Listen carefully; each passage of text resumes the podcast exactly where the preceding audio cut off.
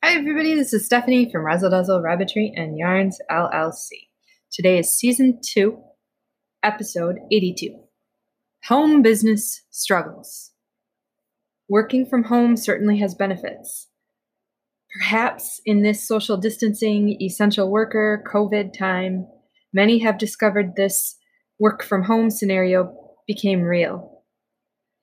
For those who have a home business and live with others, and also for those who have now been told to work from home, there is an important phenomenon we must discuss. Figuring out the logistics of home office or home business work might be the easy part.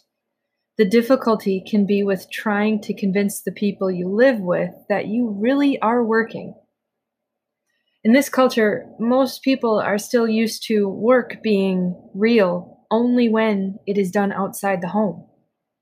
Here's the truth unless you clearly inform those you live with, you are not able to just stop whatever it is you are doing when they call on you.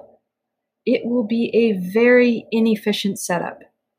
The truth is, it remains confusing to those we live with the thought of being able to interrupt whenever they feel like is a very firmly ingrained thought. Setting clear hours can help. Clearly identifying you are working and must not be disturbed can also help. A more blatant and blunt method is to put it in the perspective of dollars and cents. Each time your roommates, loved ones, family, and friends choose to interrupt you while you're working, they are choosing to take money from you, and it impacts your job performance and ability to pay for things like bills, food, clothes. It is at times necessary to let them know this truth.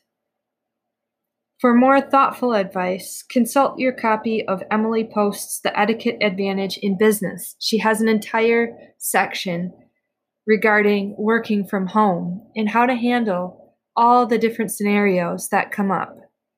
The link for the book is below if you don't have a copy and if you can't find a copy at the library or find a used copy.